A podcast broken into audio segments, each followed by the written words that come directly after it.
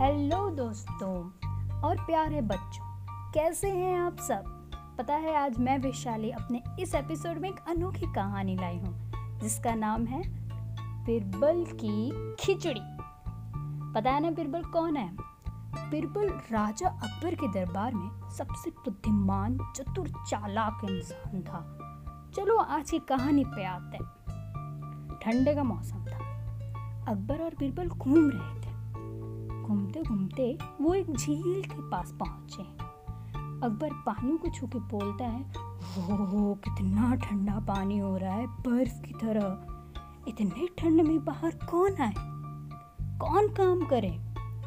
बिरबल, नहीं बादशाह, ऐसे लोग हैं जो इस ठंड में भी काम करते हैं। अकबर कहता है, ठीक है, इस ठंडे पानी में रात भर जो खड़ा रहेगा मैं उसे 10 सोने के सिक्के दूंगा।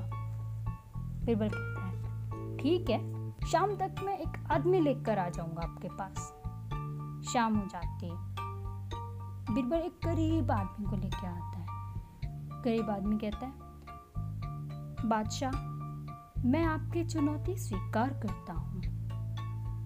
वो पानी में जाके खड़ा हो जाता है। राजा उसके साथ 2 सिपाही और भेजता है ये देखने के लिए कि वो उस ठंडे पानी से बाहर ना आए।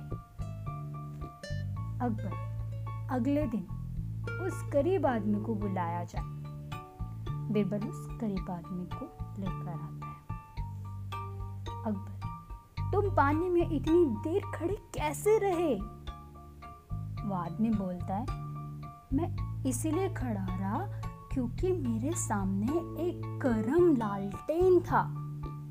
मैं बस उस लालटेन को देखता रहा और बस इसी वजह से मैं पानी में खड़ा रहा। अकबर ने कहा, ओहो अच्छा, तो इसका मतलब फिर तुम्हें तो उस लालटेन से गर्मी मिल रही होगी।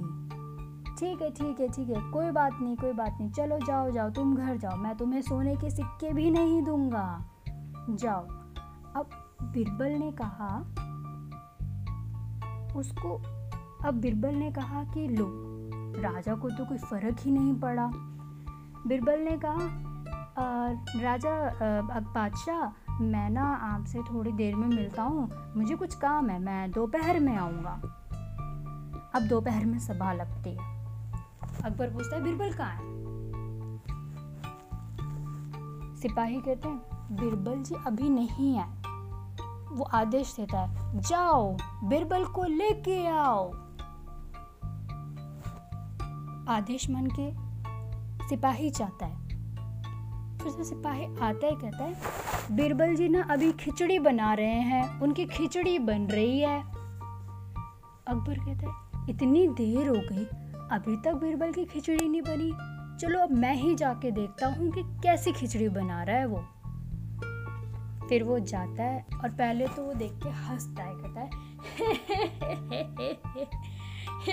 अरे बिरबल तुम क्या पागल हो क्या, ऐसे कोई खिचड़ी बनाता है। हांडी को, मटके को आग के ऊपर रखो तब खिचड़ी बनेगी, इतने ऊंचाई पे रख दोगे तो खिचड़ी बन जाएगी क्या। तो बिरबल कहता है, आज नहीं तो कल तक तो खिचड़ी बन ही जाएगी ना। अकबर कहता है, पर कैसे बनेगी वो खिचड़ी, जब तक तुम खिचड़ी उसके ऊपर नहीं रखोगे तो तब तक खिचड़ी कैसे बनेगी।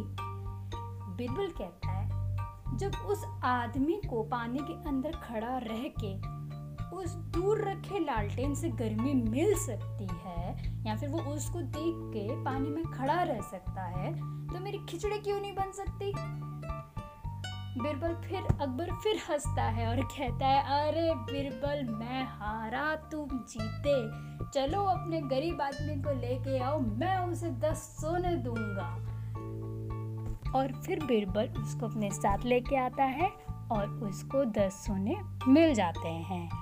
इससे क्या आपको शिक्षा मिलती है।